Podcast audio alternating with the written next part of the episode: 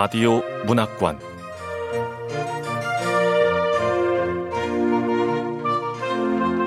한국 단편 문학 특선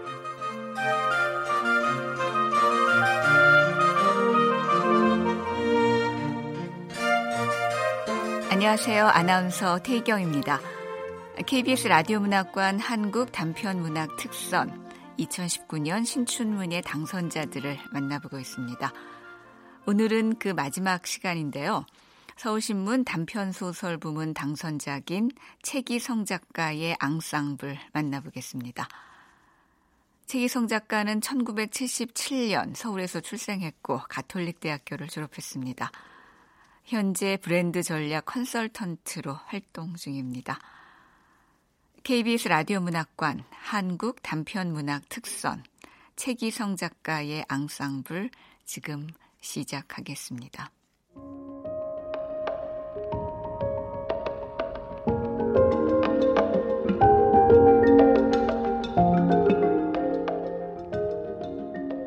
앙상블 최기성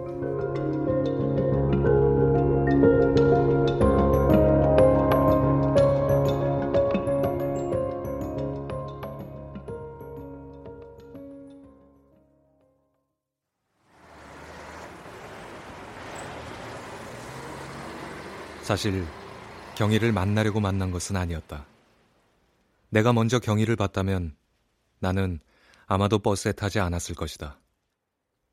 나와 곧 결혼을 앞두고 있는 제이가 그녀의 어머니를 논현동 개장집으로 퇴근 시간에 맞춰 모셔오지 않았더라면 굳이 몸을 구겨가며 버스를 탈 일도 없었을 것이다. 우영 씨, 아직도 사무실이에요? 어른 기다리게 하면 안 되니까 오늘은 차 몰고 오지 말고 지하철로 오세요. 아, 우영 씨 회사 근처에 지하철역 없죠? 버스 타고 지하철로 환승해서 와야겠다. 빨리 와요.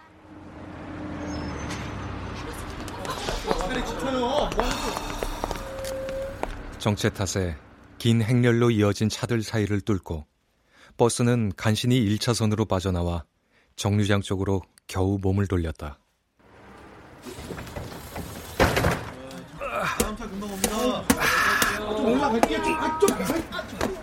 버스 앞문이 열리기는 했지만 입구까지 막아서 있는 사람들을 어깨로 밀어내며 올랐다. 수많은 사람들이 버스를 타기 위해 몰려들었지만 선택받은 사람은 나 혼자였다. 근래 들어 가장 운이 좋은 순간이었다. 안으로 들어가세요! 안으로! 네! 대문 닫습니다! 출입구 난간에 서 있던 나는 다시 사람들을 밀치고 버스 안쪽으로 올라섰다. 출입구 쪽의 사람들에게서 창밖으로 시선을 돌리자 거기에는 퇴근 때보다 더 짙어진 어둠이 있었다.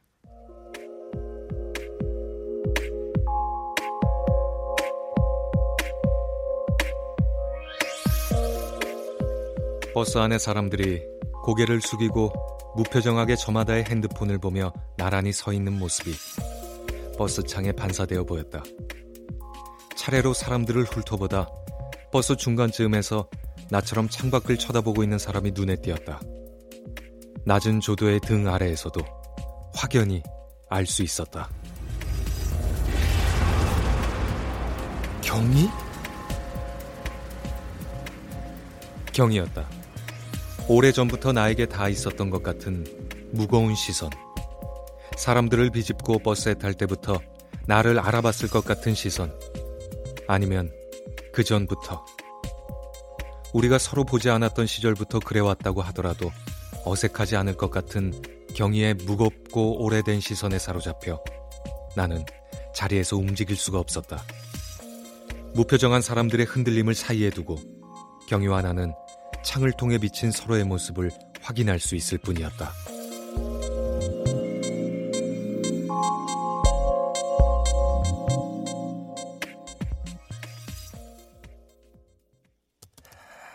자기소개서를 잘 써서 이번에는 꼭 취직을 해야 하는데. 경희를 마지막으로 봤던 것은 그녀가 독일로 떠나기 바로 전날이었는데 그날은 그녀의 생일이었다. 나는 경희의 생일을 기억하고 있었지만 먼저 연락하지는 않았다. 매년 경희의 생일을 챙겨온 것은 사실이었지만 그때만큼은 그녀의 생일을 챙길 만한 마음의 여유가 없었기 때문이었다. 먼저 연락을 한 것은 내가 아니라 경이었다. 생일이라고 전화했겠지. 받아? 만나자 그럼. 아 생일이니까 밥 한 끼는 사줘야 할 텐데 지금 내 형편이. 아니 뭐 만나자는 게 아닐 수도 있잖아. 그래. 어 경이구나. 오늘이 네 생일 맞지? 생일 축하해. 우영 씨, 나 내일 독일 가. 뭐? 독일? 내일 간다고? 독일 가기 전에 꼭 우영 씨 보고 떠나려고. 어, 어, 어, 그래. 그래, 보자. 나는 어쩔 수 없이 그러마했다. 신용카드 연체 독촉 전화와 문자가 계속 이어지고 있었기 때문에 외출을 해야 한다는 것도 부담이 됐다. 수개월간 회사의 급여가 체납된 끝에 회사를 그만둔 상태였다. 그녀를 만나는 시간만큼이나 연체된 카드 대금이 불어날 것이 뻔했다. 아무리 돈을 쓰지 않는다고 해도 적어도 커피 한 잔은 사야 되는 거 아닌가 그런 생각을 하니 조금 비참하다는 느낌도 들었다. 함께 밥을 먹거나 술을 먹고 나서 경희는 보통 이렇게 얘기했다. 오늘은 내가 살게. 어, 아니야. 배우가 무슨 돈이 있어. 사장님, 얼마예요? 네, 8만 5천 원 계산해 드리겠습니다. 정말 유명한 배우가 되면 그때야말로 나 잊지 말고. 음. 내가 다짐하듯이 경희의 눈을 보고 얘기하면 보통 그녀는 익살스러운 웃음을 지으며 고개를 끄덕였다. 유명한 배우라는 말이 낯간지럽다는 듯이. 오늘은 경희가 사겠다 그럼 내버려 둬야지.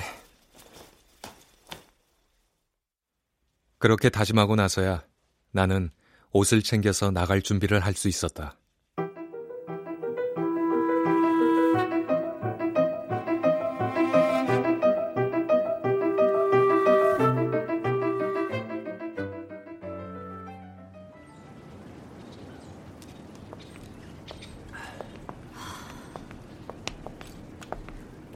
늘 만나던 홍대 입구 8번 출구에서 만나 경의선 숲길 쪽으로 걸어가면서 경희는 딱히 어디를 가자거나 뭘 먹고 싶다고 선뜻 말하지 않았다.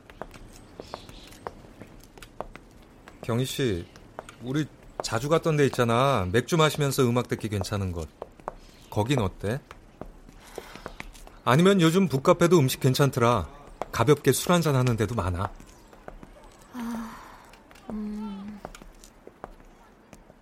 무엇보다도 술이며 안주가 그리 비싸지 않은 익숙한 곳 몇 군데를 얘기해봤지만 경희는 하나같이 맞득지 않은 표정을 지으면서 아무 대꾸도 하지 않았다. 왜 별로야? 그럼 어디? 와인을 마시고 싶어. 와인? 경희를 따라 입 밖으로 뱉어진 단어의 모음 두 개가 허공에서 공허하게 떠돌고 있는 것 같았다. 그 두 개의 원 안으로 와인이 무한대로 부어지고 있는 게 떠올려졌다. 경희와 나는 지금까지 한 번도 함께 와인을 마셔본 적이 없었다. 어, 어 그래. 와인을 좋아했었구나. 그래, 뭐 가자. 네 생일이잖아. 사실은 그건 비싸잖아. 그렇게 말하고 싶었지만 그건 결국 나에게 향한 말일 뿐 경희에게 닿을 수 있는 것이 아니었다. 그래도 경희가 그렇게까지 말하는데 가지 않을 수는 없어. 나는 그렇게 하자고 말했다. 와인이 보통 얼마지? 안주값도 만만찮을 텐데. 아이고 머리야. 만약 와인을 다 마시고 자리를 뜰 때 경희가 이렇게 말하면 내가 낼게. 경희가 그 말을 하면 진짜 멋있어 보이겠지?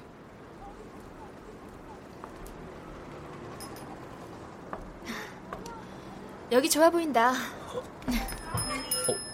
어, 어, 와, 여기 고급지네.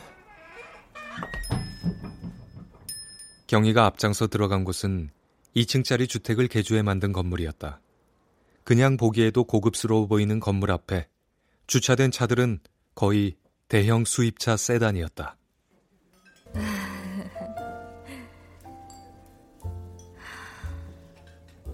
경희는 나와 대화 중에도 반복해서 몇 번쯤 웃다가 다시 떠오르는 생각을 제어하지 못하겠는지 허공에 떠 있는 생각들을 겨냥한 채 눈을 겨눴다. 경희는 내가 한 말을 자주 놓쳐서 무슨 말을 했는지 반복해서 물었다. 그 남자 아직도 만나? 음, 여기 와인 맛있다. 분위기도 좋고. 그 남자 독일 갔다 그랬나? 너 독일 가려는 이유 혹시 응? 지금 뭘 했어? 아니야. 마셔.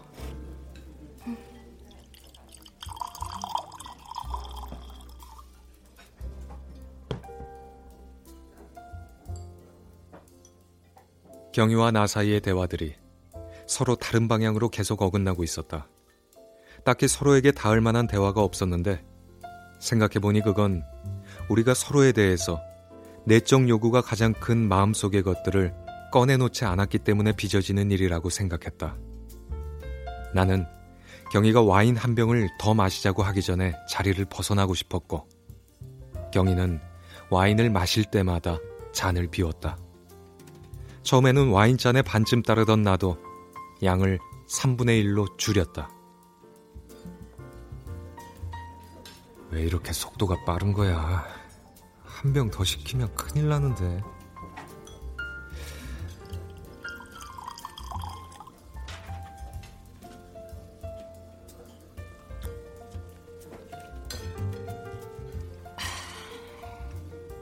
와인의 건조한 습기가 그녀의 입술에 붙어 입술 틈 사이로 갈라졌다. 깊숙이 몸 안으로 채워 넣을 것이 필요한 사람처럼 경희는 천천히 그리고 느리게 잔으로 담은 붉은색 와인을 몸속으로 들이부었다. 미처 저할 틈도 없이 경희는 추가로 와인을 주문했다. 여기요. 와인 한 병 더 주세요. 같은 걸로. 아, 아. 경희처럼 단번에 와인을 마셔버려도 취기가 오르지 않았다. 그곳을 나올 때 경희보다 앞서 나오면서 신용카드로 결제한 금액이 25만 원쯤이었는데 내가 낼게라고 경희가 나선 것은 아니었다. 오늘은 경희 너 생일이니까 이 정도쯤은 괜찮아. 고마워. 경희 씨, 평소보다 돈을 더 많이 쓴 것 아니냐고 한 번쯤 얘기해 줄 수는 없는 거야. 나도 위로받고 싶다고. 와인을 마시는 내내 대화가 엇갈린 경희에게 하고 싶었던 말들이 마음속에서 웅얼거렸다. 내가 힘들 때도 타인을 챙겨야 한다는 모순이 나를 초라하게 만들고 있었다. 경희가 독일로 떠난 이후 우리는 만난 적이 없었다.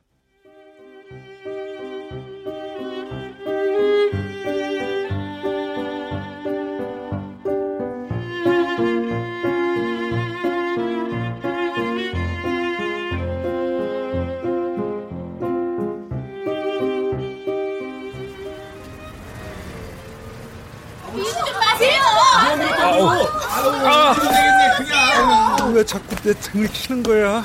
아, 왜 미리고 그래? 어. 아! 팔꿈치로 등을 지리기는 듯이 세게 문질렀다가 신경질적으로 툭툭 치는 사람은 내 뒤에 서 있던 중년의 여성이었다. 최대한 여자의 등과 멀어지려 앞쪽으로 몸을 바짝 당기고는 등을 활자로 폈다. 이번에는 바로 앞에 서 있던 남자가 고개를 돌려 나를 흘겨봤다.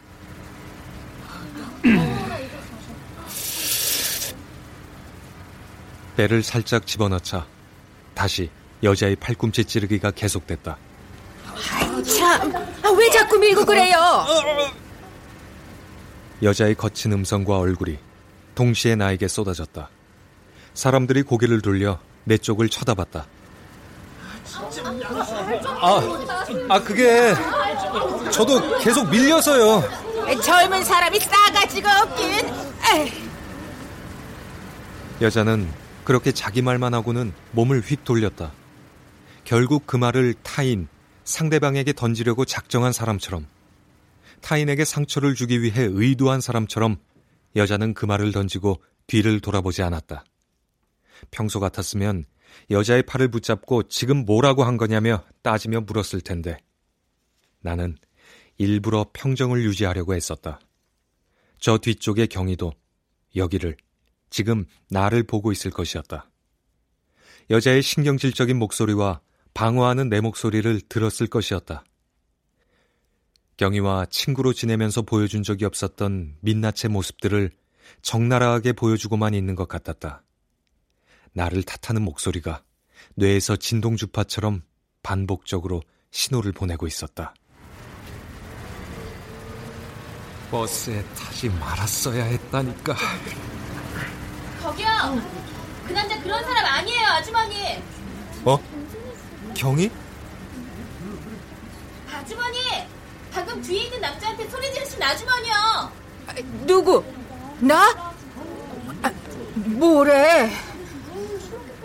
여자는 방금 전에 격앙된 목소리보다 누그러진 신중한 목소리로 중얼거렸다.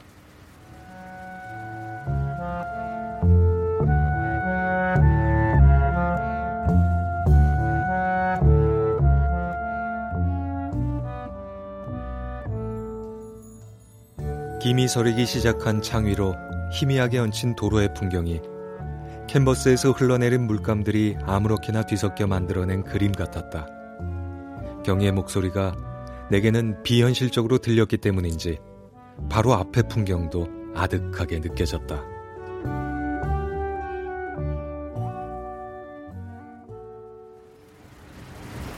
아이 뭐야? 누군데 그래 지금? 아줌마, 이제 조용히 좀 하세요. 아, 아니, 아, 내가 괜히 그래요? 아, 다들 힘들게 가고 있잖아요. 아줌마 혼자만 힘들어요. 아, 왜 나한테만 그래?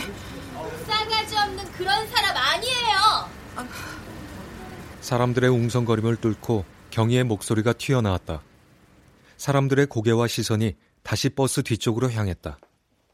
경희의 그 말이 귓속에서 울리더니 가슴으로 내려와 울렸다.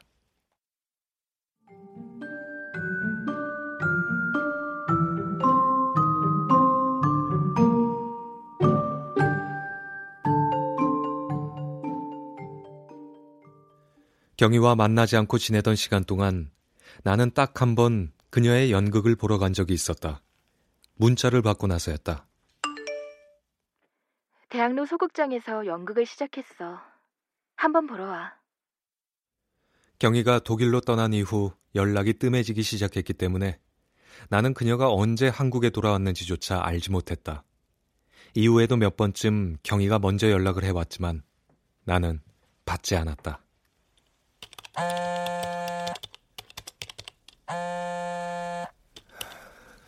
경희. 그래, 일을 하자, 일을.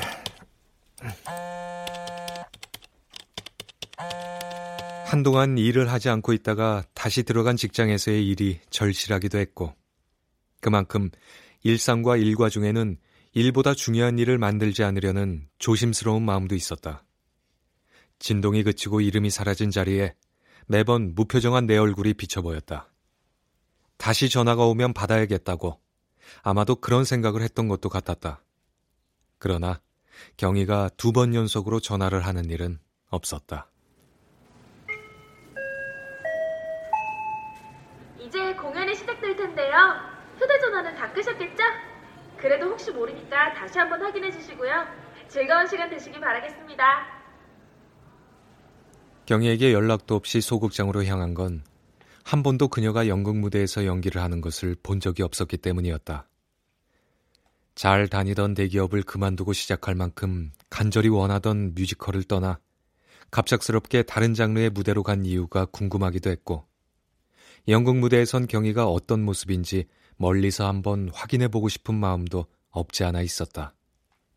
나는 애써 그녀의 변화를 모른 척하고 싶었지만 그건 마음대로 되는 일이 아니었다. 독일로 그녀가 떠난 뒤로 내게 몇 번이나 연락했는지 언제 연락했는지를 모두 세고 있었던 것처럼 노력해도 지워지지 않는 것들이 있었다. 정우 씨, 나랑 사귀자. 어? 어 뭐, 뭐라고? 아, 농담이야, 농담. 농담이라며 경희가 무심코 던진 말이 한동안 얼마나 나를 들뜨게 했는지. 처음 뮤지컬 무대에 선 그녀를 단순히 객석에서 바라보는 일이 그렇게나 떨릴 만한 일이었는지를 재차 묻는 것 같은 기억들이었다.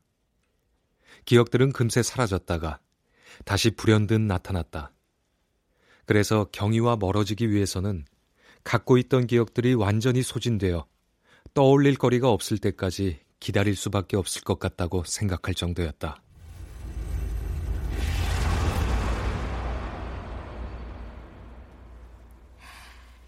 정우 씨, 나 이번 뮤지컬에서 막 춤도 춘다. 이렇게.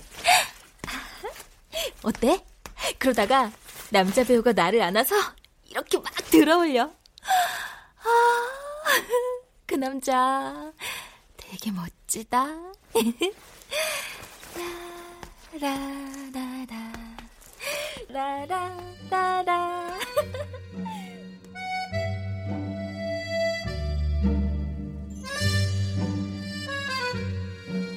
한때 삶의 중심과 사건들을 나누고 공유했던 경위와 조금씩 멀어지고 있다는 사실은 슬픈 일이었지만 그렇다고 이상할 것도 없었다.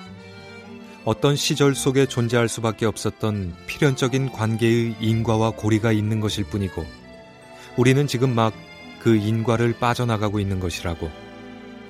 완전히 빠져나가기 위해서는 그 힘에 저항하는 관습과 기억의 뜨거운 층위를 뚫고 나가는 수밖에 없다고 나는 생각했다.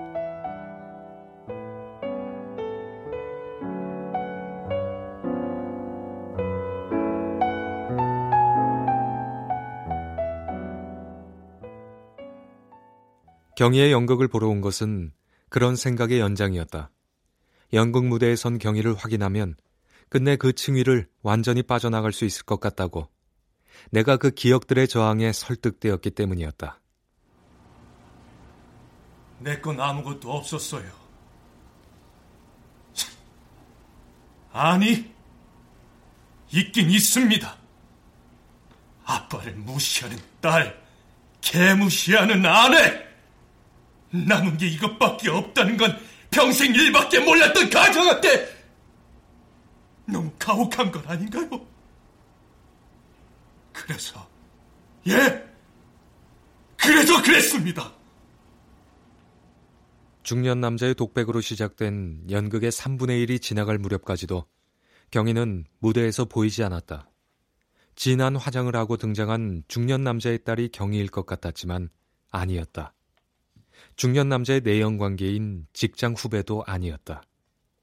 그게 중반쯤을 지나서 등장한 중년 여성이 경이었다. 앞서 등장한 여성들이 모두 경이가 아닐까 생각했던 탓인지 중년의 여성으로 나타난 경이가 뜻밖에도 낯설게 느껴졌다. 정돈되지 않은 머리와 유행이 지난 옷들을 차려입은 그 역할이 나는 마음에 들지 않았다. 연극이 끝나면 대기실로 찾아가서 그런 중년 역할은 조금 더 나이 들어서 그 나이 때 돼서 하면 더 좋을 거라고 얘기해 줘야지. 어쩌다가 저런 역할을. 저 나이 되면 표현하지 않아도 연기가 자연스러워질 텐데 굳이 왜? 아니, 아니야. 내가 정말 경희한테 해주고 싶은 말은 따로 있어. 경희 넌내 말을 들은 적이 없지? 빈 껍데기 같은 마음이 남자만 그럴까요? 아무도 없다고 생각하는 마음이 남자들만 그런다고 생각하세요? 당신은 나한테 가혹했다는 생각 안 드세요? 경희는 왜 나를 똑바로 보고 얘기를 하는 거야? 이상하게도 경희가 독백을 할 때마다 나를 정면으로 바라보고 있는 것 같았다.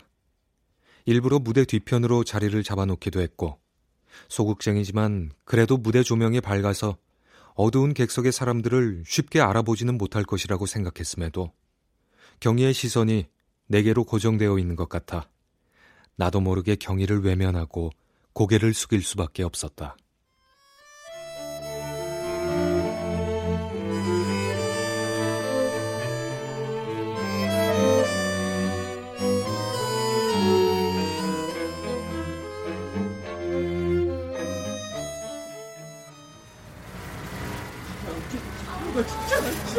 이따 만나면 경희한테 뭐라고 하지? 경희 너 연극할 때 나 혼자 구경 갔었다고 바쁜 것 같아서 그냥 왔는데 혹시 객석에 있는 날 알아봤냐고 물어볼까? 아니면 뮤지컬 하다 독일 다녀온 후에 영국 무대로 옮긴 이유가 뭔지 그것부터 물어볼까? 아야, 아니야. 차라리 경희 네가 했던 연극 보러 갔었다고 그렇게 말을 꺼내지 뭐. 그럼 경희는 알아 그러든지 아니면 그랬어? 둘 중에 하나로 대답할 테고. 그럼 난 궁금했던 것 중에 하나는 먼저 알게 될 수도 있잖아. 그렇게 다시 관계가 시작될 수도 있겠어. 145번 버스는 여전히 천천히 이동하고 있었다. 평소에도 정체가 심한 신사동 고개에서부터 가로수길 입구를 거쳐 신사동 사거리 쪽으로 내려가는 길에 차들이 어지럽게 엉켜 있었다. 이번 정류소는 지하철 3호선으로 갈아탈 수 있는 신사역, 신사역입니다. 정류장에 내리기 위해 자리에서 일어나는 사람과 앉으려는 사람, 내리기 쉽도록 문 옆으로 가 있으려는 사람들이 뒤섞이는 동안 사람들에게 밀려났는지 경희의 모습은 창에 보이지 않았다. 버스가 느릿하게 가는 동안 나는 자주 버스 뒤편을 쳐다봤다. 사람들의 등과 머리 사이 틈새 어딘가에 경희가 목에 두른 파란색과 검은색 도트 무늬가 새겨진 스카프가 보이는 것도 같았다. 버스는 신사역 정류장 바로 앞에 차를 대지 못하고 조금 미치지 못한 곳에 정차한 상태에서 문을 열었다.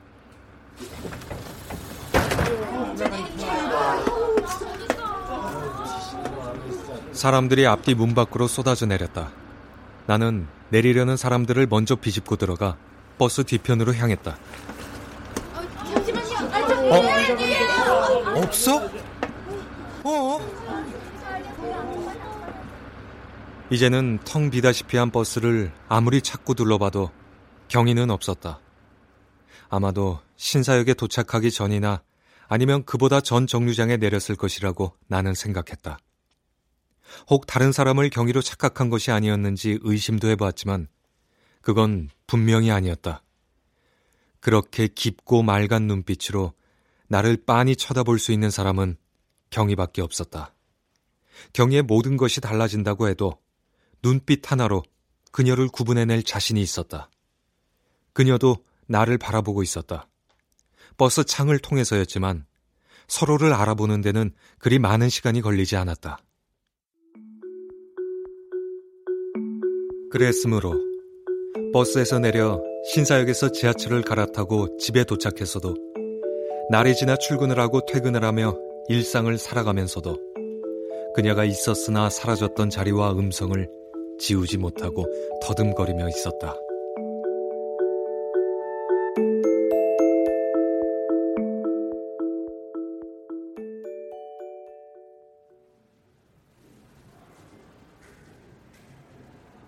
전우영 시죠?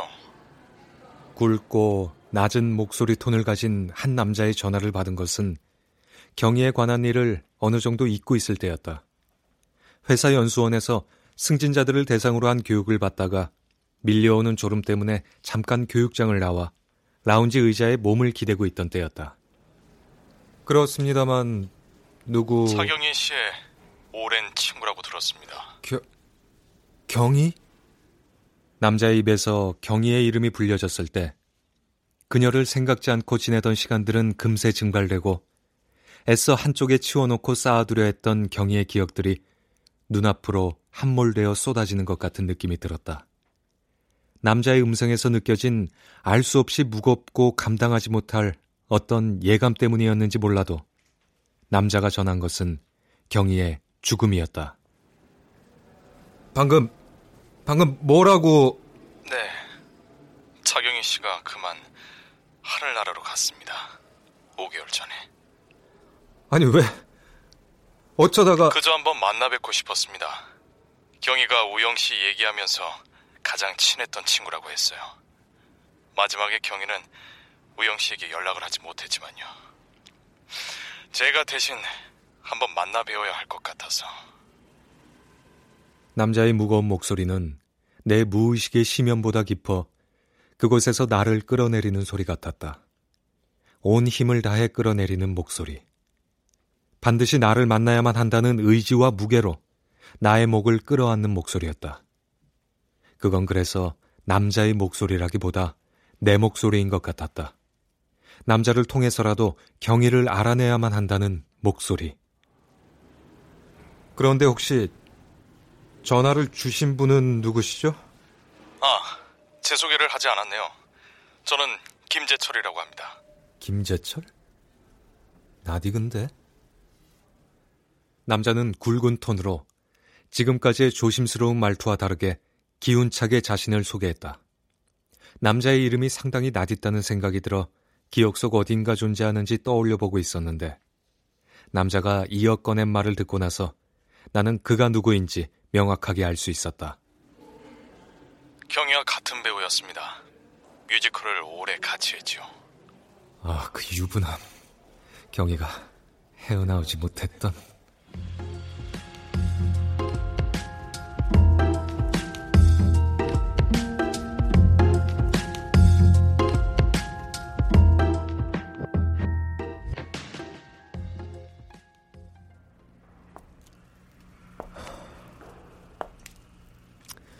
여기 납골당에 경이가 있다 그랬는데. 그로부터 한 달이 지났지만 나는 남자를 만나지 않았다. 남자의 얘기를 듣고 동창들이나 친구들을 수소문해 경이가 안치되어 있는 납골당을 찾아갔다. 그리고 근 한 달 동안 계속 술을 마셨는데 그때마다 경이에 대한 모든 사소한 기억까지 기억해내려고 애를 썼다.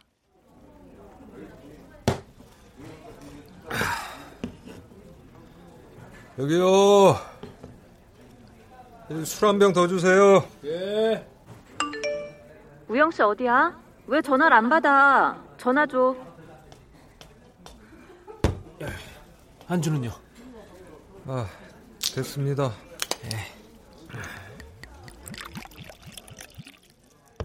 경희에 대한 기억을 꺼내면 꺼낼수록 그 기억들의 중심에는 어떤 죄책감이 놓여 있었다. 그녀와의 관계를 단절하고 기억들을 끊어내려 했던 죄책감을 희석시키고자 나는 끊임없이 그녀의 기억들을 불러일으키고 있는지 모를 일이었다. 아, 가만. 근데 경희가 언제 죽었다고 그랬지? 차경희 씨가 그만 하늘나라로 갔습니다. 5개월 전에. 분명히 5개월 전에 죽었다 그랬는데 내가 버스 안에서 경희를 본 건 두 달 전이잖아. 뭐야?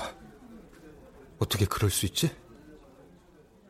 나는 술을 마시면서도 출근을 하면서도 서류 더미 위로 떠올려지는 그 물음에 대해 제대로 답할 수가 없었다.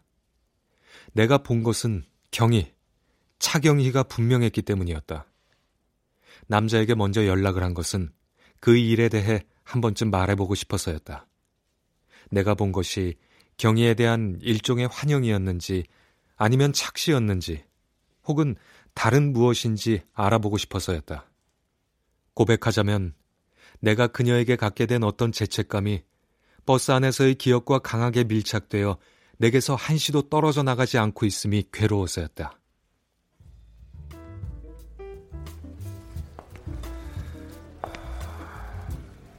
여기입니다, 준영 씨. 역시 예상대로 내가 아는 사람이야.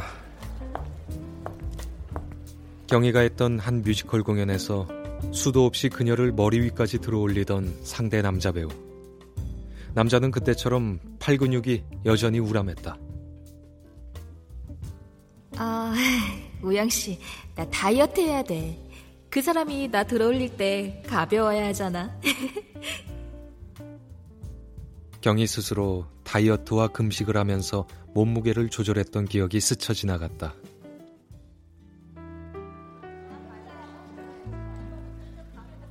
그러니까 두 달 전에 버스 안에서 경희를 봤다는 거죠? 그렇다니까요. 분명히 봤어요. 근데 경희는 5개월 전에 죽었다면서요. 나폴당에 가보니까 사망 날짜도 5개월 전 맞던데. 아, 납골당에 다녀오셨군요. 네, 경희는 5개월 전에 사망했고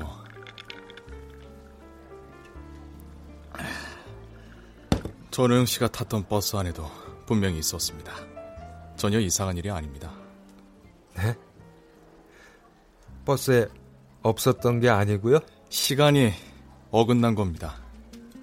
그런 일이 종종 있어요. 과거의 시간에 놓여 있던 어떤 순간의 지형이 어긋나거나 뒤틀려서 현재 시간 어딘가에 다시 배치가 된 겁니다. 전혀 이상한 일이 아니에요. 우영 씨가 본 건 경위가 맞아요. 그럼 시간에 잘못된 인과다. 그렇다기보다 찢어 붙이기 같은 거죠. 저쪽 시간에서 잘못 끼워진 시간이 현재의 어떤 시간에 다시 조합된 거예요. 끼워 맞춰진 거죠. 뭐 그런들 어쩔 수가 없어요. 그건 시간이 하는 일이니까.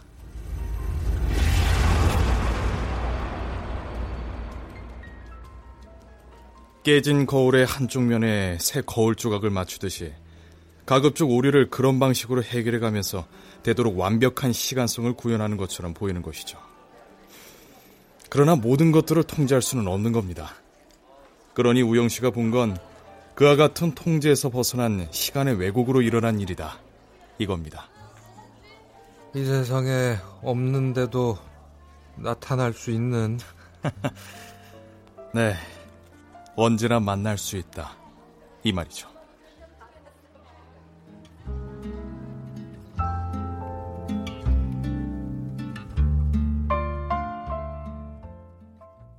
돌이켜보면 내가 경희에 대해 생각할 때마다 언젠가부터 그림자처럼 그녀 곁에 붙어 있는 남자가 같이 떠올려졌다.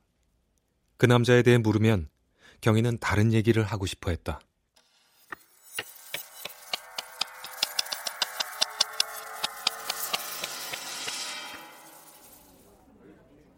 그 남자 아직도 만나? 우영 씨는 요즘 어때?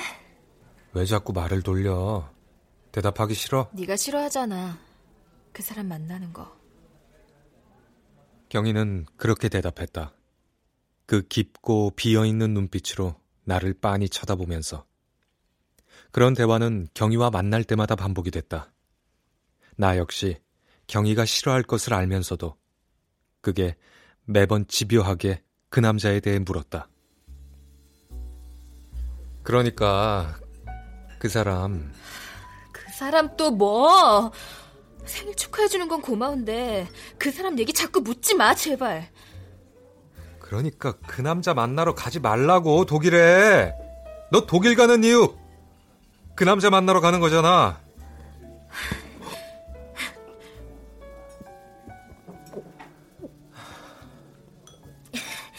언제까지 아내가 있는 사람을 만날 건데 너? 그래도 그 정도는 늘 경희에게 하는 얘기였으니 어쩌면 거기까지만 말하고 멈췄어도 괜찮을 법했다.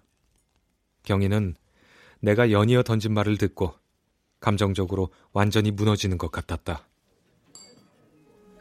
너, 그러니까 너, 그 사람 아내까지 망치려는 거야, 알아? 그때, 경희에게 그렇게 소리치며 화를 내고 짜증스럽게 말한 게 오랜 실직 상태로 지쳐있던 나 자신에 대한 분노였는지 아니면 정말 경희가 나의 상태와 상관없이 자신의 생일만 챙기려 드는 것 같다고 여긴 것 때문이었는지는 나는 알 수가 없었다. 분명한 건 내가 오랫동안 그녀의 편이 돼주기보다 조언에 귀 기울이지 않는다며 화를 내고 있다는 사실이었고, 어쩌면 경희는 내가 자신을 혐오스럽게 느끼고 있다고 생각했을지도 모를 일이었다. 그녀에게 실망하며 마음을 닫아버리려 노력했던 나와 달리, 이제는 세상에 없는 경희에 대해서도 언제든 만날 수 있다고 말하는 남자에게서 나는 어떤 종류의 패배감을 느꼈는데, 자세히 그 감정을 살펴보니 더 깊은 안쪽에는 경희에 대한 부채의 감정이 거기 머물러 있었다. 나를 실망스럽게 쳐다보는 것 같은 경희의 얼굴처럼.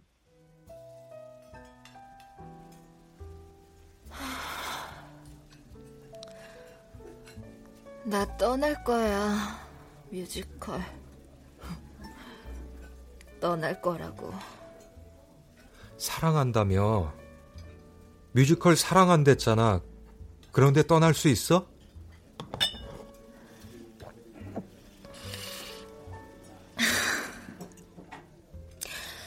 박수를 받는 건 주연급 뿐이잖아. 뭐 나 같은 단역도 박수를 받지만 진짜 제대로 된 박수를 받는 건 주연급 뿐이야. 우리도 다 같은 배우인데 주연급이 인사를 하면 같이 박수를 쳐. 그래서 그래서 떠나고 싶어. 그래도 잘 나가던 대기업까지 때려치우고 시작한 뮤지컬인데 쉽게 그만둘 수 있겠어? 난 그만둘 수 있어? 떠날 거야. 언제나 주연을 맡는 사람은 따로 있더라니까.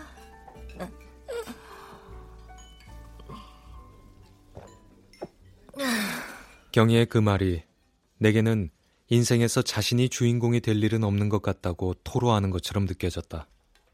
그렇게 자주 섞인 말투로 뮤지컬을 떠나야 하는 이유를 말하던 끝에 경희는 그 남자, 김재철이라는 사람에 대한 얘기를 꺼냈다. 그 남자 누구? 유부남? 아, 아니다. 미안해. 말해. 지난번에 막 내린 뮤지컬 있잖아. 거기서 내 파트너 역할 했던 남자 배우야. 아, 그 배우? 머리 긴 그 남자? 어. 경희의 뮤지컬을 빠지지 않고 보던 내게도 익숙한 남자 배우였다. 한데 묶은 긴 머리와 양팔의 근육을 드러낸 화려한 의상을 입고 경희와 호흡을 맞추던 강한 인상의 그를 나도 강렬하게 기억하고 있었다. 무대에서 경희를 몇 번씩이나 어깨 위로 들어 올리고 경희의 두 손만을 잡고 몸을 쭉 뻗은 경희를 회전시키는 등의 고난도 동작을 소화해야 하는 역할이었다. 나도 그 사람이 유부남이란 건 몰랐어. 서울 공연 끝나고 지방 투어 시작할 때 전날 회식을 했거든. 그리고 각자 숙소로 돌아갈 때 나한테 키스를 하는 거야. 그러면서 가정이 있대잖아. 내 마음 다 가져가 놓고 되돌리기엔 너무 많이 온 거지 내가 내 마음이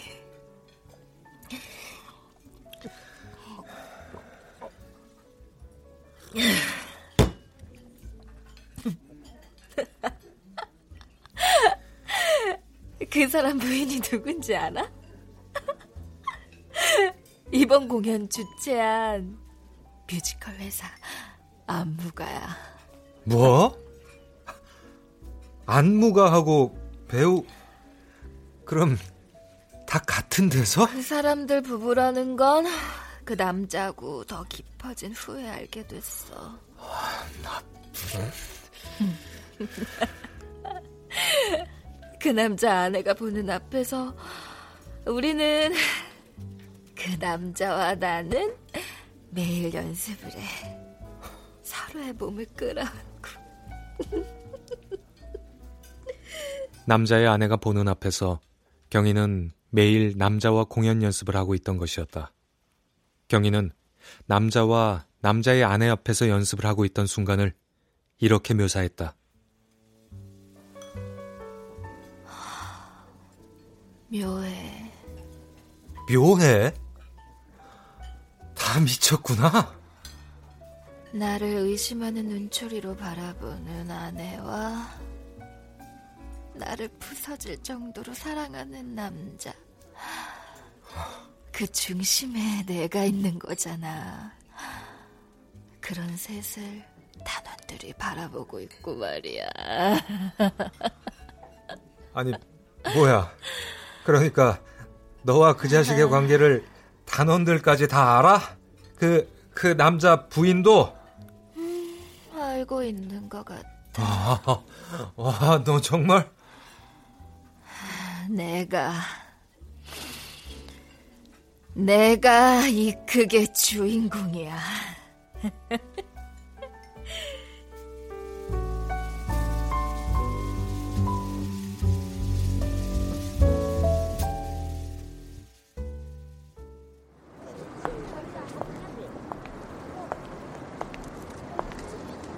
경희가 뮤지컬을 더 이상 하지 않게 된 것이 한정된 역할에서 벗어나지 못하고 있던 뮤지컬에 대한 권태 때문이었는지 아니면 남자와의 관계에서 비롯된 것이었는지는 정확히 알 수는 없는 일이었다. 경희를 버스에서 마주쳤을 때 나는 먼저 그 이유를 묻고 싶었었다. 사실 나는 경희가 뮤지컬을 떠난 이유보다 남자와의 관계가 여전히 지속되고 있는지를 묻고 싶었는지 모르겠다. 내가 그걸 더 궁금해할 것이라는 것을 경희는 아마 알고 있었을까? 그래서 버스에서 사라진 걸까?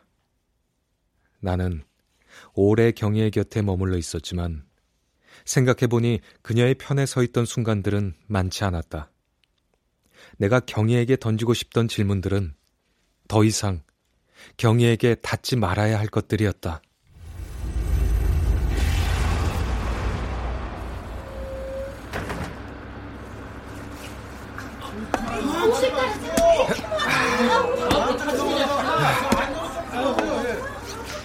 퇴근 시간 무렵 145번을 탈 때면 발 뒤꿈치를 들고 버스 안쪽을 살펴보는 버릇이 생겼다. 그 안으로 좀 들어가세요 좀. 아이 참! 왜 자꾸 밀고 그래요? 젊은 사람이 싸가지가 없긴. 가만히 서서 고개만 돌려가며 사람들 사이 틈으로만 봐서는 경의를 찾아낼 수가 없는 것이었다. 사람들 사이를 파고 들어가는 것은 어렵지 않은 일이 되었다. 경의를 다시 만난다면 아무것도 묻지 않고 함께 춤을 춰야겠다고 생각했다.